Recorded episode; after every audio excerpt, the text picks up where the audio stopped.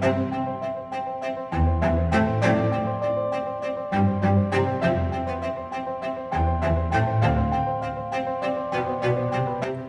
everyone, and welcome back to Performer Talks. I'm your host, Bethany Unwin, and today I'm going to be talking to you on this bonus episode about the way we define success within our industry.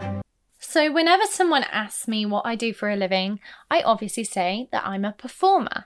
Three things come to mind for people when I say I'm a performer.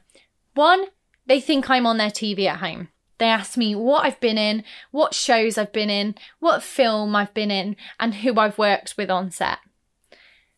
Their mind also jumps to musical theatre and they'll ask me which West End show I'm currently starring in, which poster I'm on, and where my name is up in lights on the West End strip. Or the third thing comes to mind a singer. How many albums have I sold? How many other artists have I worked with? Where have I gone internationally on tour? Well, I haven't done any of those things. But am I still a performer? Absolutely. There are so many jobs out there. There are thousands. I can't possibly name all of them. But there's people at theme parks, in corporate training videos, backing vocalists, extras, smaller productions, theatre and education, pantomimes, and so much more. Like thousands and thousands of jobs more that people forget happen, that people forget that performers are involved with. I think our industry also has a part to play in the way that we're perceived. I know that certain performers put stigmas on jobs, that maybe some jobs are less worthy than others, or if you don't have a West End credit, you've not made it, or if you don't tour with a certain artist or in a music video with them, you haven't made it. Or if you're not starring in that TV show or on a film or haven't worked with any celebs on set, that you haven't made it. And it's just not the case at all. So I just wanted to shed a little bit of light on this because we all go through the same training. We've all worked hard to get where we want to be, and we've all followed our passion to do it.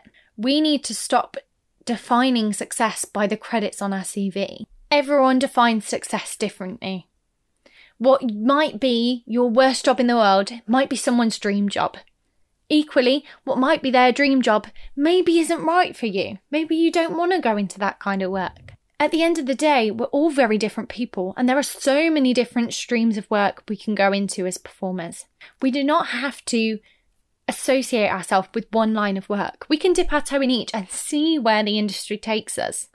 A lot of people have this stigma of, oh, if you do this job, you're not as good as the people who've been and done this job. We've all had the same training, we've all come from the same place. And I think this stigma needs to be completely eradicated because they're still successful performers. If they're making a living from performing, it doesn't matter what they've got on their CV. They are successful performers. It doesn't matter if they're doing 10 different side hustles to try and make it as a performer. They're still a successful performer.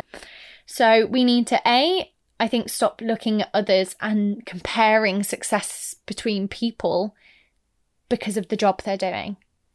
But secondly, I think we need to stop getting so caught up in what's written down as the under the credit section on our CV and start defining success as happiness, people following their passion and people making their passion, their dream work. So I hope that was a very quick, refreshing blast of something completely different. Obviously, this is just my opinion, but I do think it was important for me to come on and share this with you. At the end of each episode, each week, I've decided to read out one of our lovely reviews that people have left for us on iTunes. I'm so grateful for all the support we're getting, so I wanted to show that by giving people who've left us a review a shout out on our show.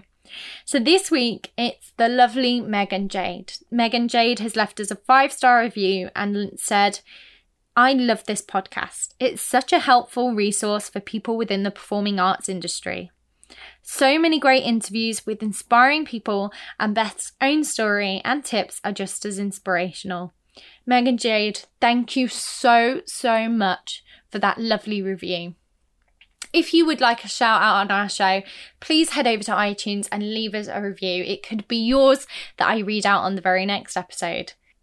Thanks for listening to Performer Talks. I've been your host, Bethany and Unwin. Hope you have a lovely day.